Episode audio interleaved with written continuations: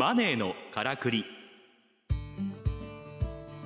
この番組はオーディオブックドット JP とラジオ日経の制作でお送りします。ご機嫌いかがですか？株式会社オートバンクの上田渉です。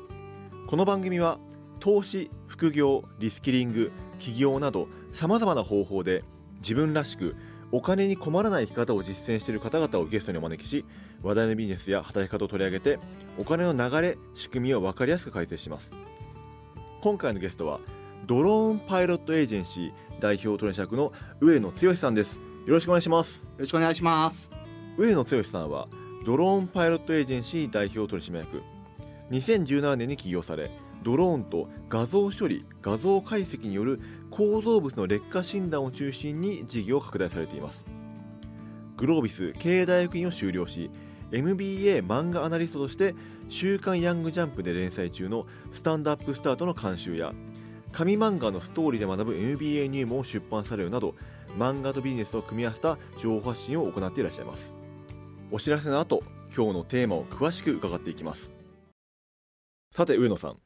今回ですね、はい。ドローンビジネス最前線とはいいうテーマでですね、あのお伺いしたいと思うんですね。はい、お願いします。インプレスの調査だと、あはい。まあ、2022年度の日本国内のドローンビジネスの市場規模がですね、まあ、推定3086億円ということで2021年度の2308億円から、ね、一気にこうはい。1000万近くも増加してという点とかですね、うん。まあ、成長が目覚ましい業界っていうような見え方もうんしてるんですが、はい。まあ、そのドローンはい。って見たことない人も結構ね いたりとかするじゃないですか。そうなんですよ。んうんその上野さんがそのドローンビジネスではい起業しようと思ったきっかけって何だったんですか、そうですね。これね、あの話として実はあのあんまり綺麗なあのきっかけではなくてですね。まあもともとその起業したいなと思ってたんですね。で自分で起業したいなと思った時にエンジェル投資家にご相談に相談に行って。うん。で、えーとまあ、企業プランを当然いくつか話すわけですよね。はい。でまあ、1時間ぐらいずっと話した後で、えー、と1回も出てこなかったうん、ドローンっていうワードを急にあのエンジェル投資家の方が言って「う。んちゃおんドローンやろう」みたいな「えドローンですか?」みたいな「わかりましたやります」っていう。あでもそれでやります？そうですね。すごいですよね。即決ですね、うん。やっぱりそれなんかドローンやってみたいと思ったんですかそれは？いやなんだろうと。もちろん名前は聞いたことあるんですけど「はい。えドローンで?」みたいな。で、うん。まあ向こうはちょっとアイデアの種があって、うん。まあつあのつコネクションも当然あったのでこういうこと考えててみたいな。そうなんですね、はい。でなので、まあ、パパイロットの派遣でオペレーションでっていう初めアイデアだったので、うん。それで社名もこういうふうにしたんああですよ。それでドローンパイロットエージェンシーなんですね、はいなるほど、はい、まあでもそれだけだったらやっぱりなかなか優位性であったりとか、あー面白みもないので、えー、とやっぱりその低価格で150メートル以下の情報データを取れるっていうのがドローンって強みで面白いなと思ったので、うん。まあ、撮った画像うん。の解析処理、えー分析であったりとかして、まあ、ひびの検出であったりとか、うん。っていうのができたら面白いんじゃないかということで画像解析っていう、まあ、技術的なものをくっつけてっていうのが今に至る流れですね。要はそのビルの補修みたいなあところだおっしゃるったり通りです。あとはい。橋の点検とかも入ったりする。んですか、そうですね、うん。えっ、と我々はあの橋梁であったりとかうん。道路のインフラっていうのは入れてないんですけども、うん。基本的にまあ電力と通信と建物っていう3つのインフラをあの主要の分野として、うんえーとターゲットにしておりますと。うん。でまあその中で例えば電柱であったりとか、うん。まあ、通信のアンテナや鉄塔であったりとか、うん。まあ、高所の作業で,、はい、で数も多いもの。確かにね。電柱とかそこら中ありますもんね。そうなんですよ。電柱は、えっと、日本全国2100万本ぐらいあるんですそんなあるんですか？でその中で東京電力さんが持ってるのがえー540万本、うん。4分の1うん分という形で今東京電力さんとは POC で、はい。電池の巡視困難地域の点検であったりとかっていうのをやったりえーしております。巡視困難ってことは山の中にあってとか。あその通りです。そうですか、はい。でそこドローンでこうギューンっていって。そうなんです当然その法律的に点検保守しなきゃいけないものなので、はい、じゃあそれ山登りするのみたいな、この急斜面誰が登り下りすんの？みたいな話がずっと残ってるわけですよ。はい。はい、なのでそこってまさにどあの、まあ、危険な箇所ってドローンの出番だなと思いますし、なるほどね、はい、で撮った映像であったりとかっていうのはあのもちろんその撮り方にもよるんですけれども、うんまあ、何らかの分析には使えるので、うん。まあ、ビルのおっしゃる通り外壁であったりとか、うん。まあ、看板みたいなものの錆であったりとか、っうん。ていうところの検出ができれば、まあ、さらにあの広がるんじゃないかと思って、はい、やっております。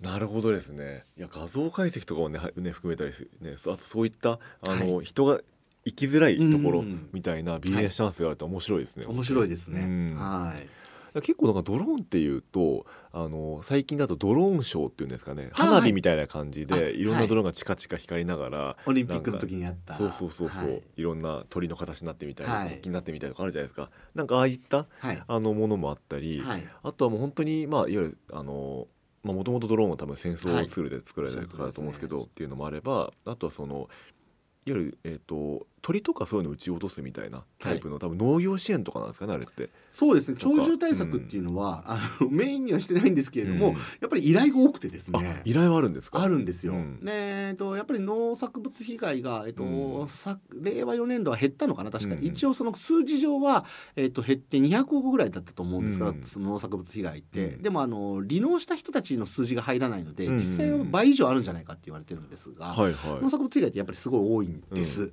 でそこに対してドローンを使って、まあ、て巡視であったりとか何かできないかっていうご相談はいくつかあって。うんでで広島県であったりとか、まあ、うん愛媛の今治とかで、うんえー、と実際にあの何度も飛ばして、えー、罠業者と獣医大学のあ人たちとおコンソーシアムを組んで、うんえーあくまでドローンをツールとして、うんえー実際に空からどどの道をイノシシが通っていて。あはい、ーどういう生態なのかっていうのをあのい一応今まで100発100中でなぜかこう撮影ができてる。すごいですねそれ。なんかイノシシがメインじゃないかっていうぐらい。あの学者の人が驚いてましたね。あの見せたら、うん。あのこれで論文一本書けますよっていうふうに言われましたね。そのデータだけで。そうなんですよ、イノシシが歩いてる速度って誰も知らないって言うんですよ。ああ言われてなるほど、わ我々わかんないじゃないですかそんなこと言われても、わかん。そうなんですねと。うん。なので、まあ、それだけでもあの十分価値があるし、まあ、うん。2メートルぐらいの近さまでやっても全く逃げなくて尻尾振って、あの草食べてましたのでうん、あのそういう様子も、まあ、見れるというか。面白いです。野生動物を観察するみたいなのができちゃうんですね。そうですね。で意外にドローン乗って逃げるのかなと思ったら、うん。まあ、あのいわゆるそのお害獣と言われるというか、うん。鳥獣被害の対象となる人たちってやっぱ逃げないんですよね。だからそういった意味ではなんかあの野生動物の観察とかはい。そういうのもすごい使えそうですけどあねそうですね、うん。まあ例えば、えー、となんだろうな。あの国立公園とかうんエゾシカみたいなところそうそう人が入っていけないところとかあるじゃないですか。おっしゃる通りですね。うんああいったところで使うとか、はいですごいあの NHK スペシャルバリのなんかね 映像撮れそうな感じがしますけどね。あの生態の秘密みたいなそうそうそうそうそう。はい。なんかあのそういったなんかねドローンいろいろとね今あの活用法ってありますけど、はい。なんかその技術的な差別化とか優位性とかっていうのってなんかどういったところにあるんですかドローンって。そうですね、あの当社で言うとですね、あの当社はまあドローンを作っている会社ではないので,、うんで実は作ってないっていうのが一つ差別化要素になってまし。てはいまあ、なのでどのドローンでも使えるうんうんっていうので縛りがないんですよ。でやっぱりその作ってる会社はその作ってる自分のところを使わなきゃいけないので、うんえー、と一長一短のところがどうしてもあるので。あの全部に対応ができなかったりするので、うんえーまあ、その点がうちには縛りがないっていうのと、うん。まあ、価格的なメリットっていうのもと当然そこに出てくるっていうのがありますと。なるほど。はい、であとはさっきの画像処理と解析うんうんっていうのを持っているので、うんまあ、それが使えるっていうのも大きいですし、うん。あとは本当にこういろんなところで飛ばしてきたりであったりとか、うん。あーしてきたのでそういう豊富な知見とあとはまああの、まあ、ビジネス的な今まで自分が培ってきた見地を含めてえこういう使い方ができるみたいな提案もできたりして、うんでそういうのはあの他にはあまりないのかなというふうに思っておりますね。なるほどですね。そのドローンのはい。事業を今後推進していくにあたって、はいなんかあの今後これをやってみたいとか、はいこういう方向に行きたいとか、なんかはいそういったあの志とか思いってあるんですか？ああありますね。あのーぞドドローンでさっき言ったみたいな高所とか危険な箇所にやっぱり向いてると思うんですよ。うんでつまりこの、まあ、危険な箇所おなんでひ人にとっても危険な箇所って当然当たり前なので、えっと、安心とか安全っていうのを作れるものだなと思ってますと。うんでなおかつ今あの人口働き手が減っていく労働人口が減っていく中で、えーインフラ自体は、えー耐久年数50年って言われているものが、えー2030年を超えていくと、まあ、半分以上になっていくと。うん。うんでで他の県であの水道管が落ちたりであったりとか、うん。ちょっと前ですけどトンネルが落ちたりとか、ありましたね。はい、あとあの看板が落ちて当たったりだったりとかっていうのが、あのやっぱり起こる世の中で、うん。その気憂って言われてたことが実際に起こる世の中になってきてるんですよ。なので、えっと、まさにそのそれをなくすようなあー努力をするにはどうしてもそのテクノロジーの力が必要だと思うので、うん。あのドローンはまさにそこにぴったりだっていうのが一つと、うんでなんだろうな。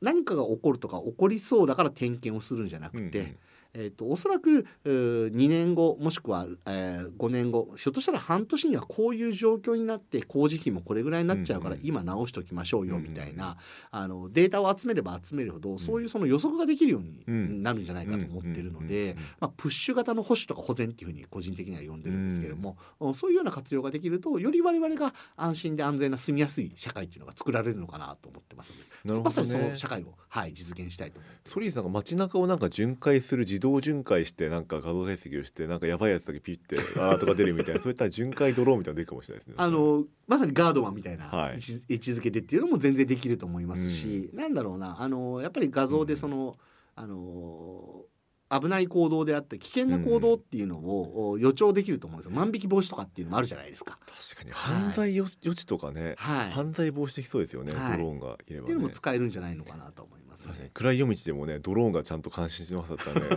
なんか見,、ま、見守りカメラみたいなねですけど。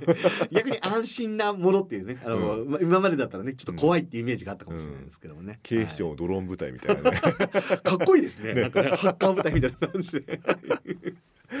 面白いなそれ。ぜひちょっと実現したいですね。あのまあせっかくね今日上野さんいらしているので、はい。最後僕ぜひねスタンドアップスタートになぞらえた質問をしたいんですけど、はい。もし、はい。上野さんのはい。事業にはい三星太陽がはい。投資をするとするじゃないですか、はい。で三つ星グループのリソースを使えそうだみたいな話は言った言ったら何でしょう大企業のバッグを。そうそうそうそうはい あの作品で実はあの僕リアルに出てるところがあるんですか？あるんですけれどもあの音波を使ってインフラの点検をするっていう話が実はありまして。ああありましたねそれ、はい、はいはいであれ某社と実は、うん。あの特許も申請してる、うん。実は実験で我々やっうんた、うんうん。まあ本当にもう少し触りですけれども、はい。やった実験がありまして、あれはまさに実現したいなと思ってまして、はい道であったりとか、うんまあさっきあの上田さんも言っていただいたいただいた橋とか、はいはい。あの特に地方とかに含めての,、あのインフラ系のお点検をできるうん開発費と、うん。えー実際にそれを行ううん。あの営業力とコネクションを、うんうんうん三つ星に提供していただけたらと思います。いやー絶対いいもんできそうですよね。ありがとうございます。いやーすごいあのおかげさまで、ね、楽しい時間になりました。はい、今回のゲストは上野剛さんでした。4週にわたってどうもありがとうございました。どうもありがとうございました。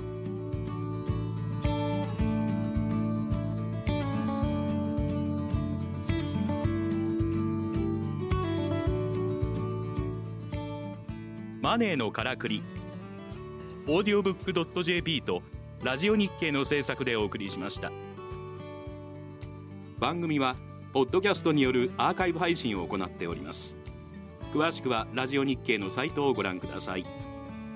ラジオ日経マネーのからくりで検索するとトップに表示されます。